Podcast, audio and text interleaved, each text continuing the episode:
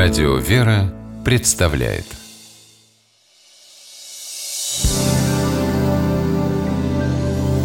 Первый источник. Маша, сколько книг? Тебе скоро второй книжный шкаф понадобится.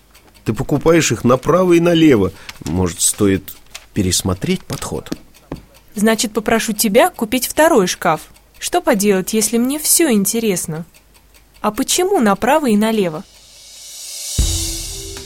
Вы, наверное, удивитесь, узнав, что выражение «направо и налево» происходит из Библии. Мы находим его в книге пророка Исаи. И давайте процитируем фрагмент из первоисточника.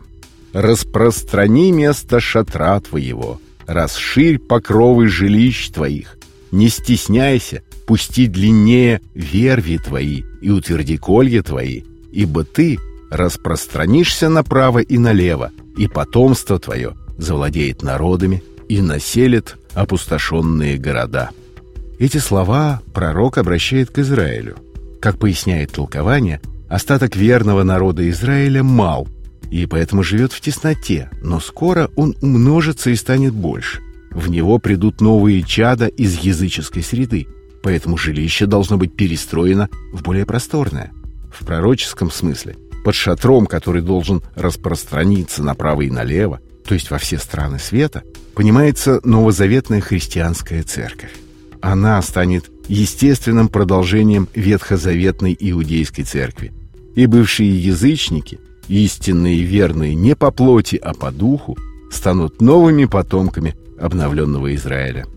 В современном русском языке значение этого оборота существенно изменилось и используется в двух похожих значениях. В первом значении налево и направо – это беспорядочно, без разбору что-либо делать. Например, как в воспоминаниях Викентия Вересаева. Бабушка была очень добрая, жила во всем себя ограничивая и помогала направо и налево. Еще это выражение может употребляться со значением «безрассудно», ни с чем не считая сделать что-либо, ну, чаще всего тратить деньги.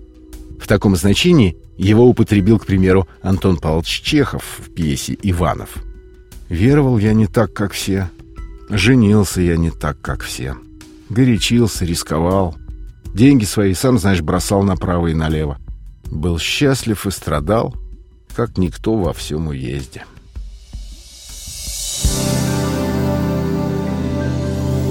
Первый источник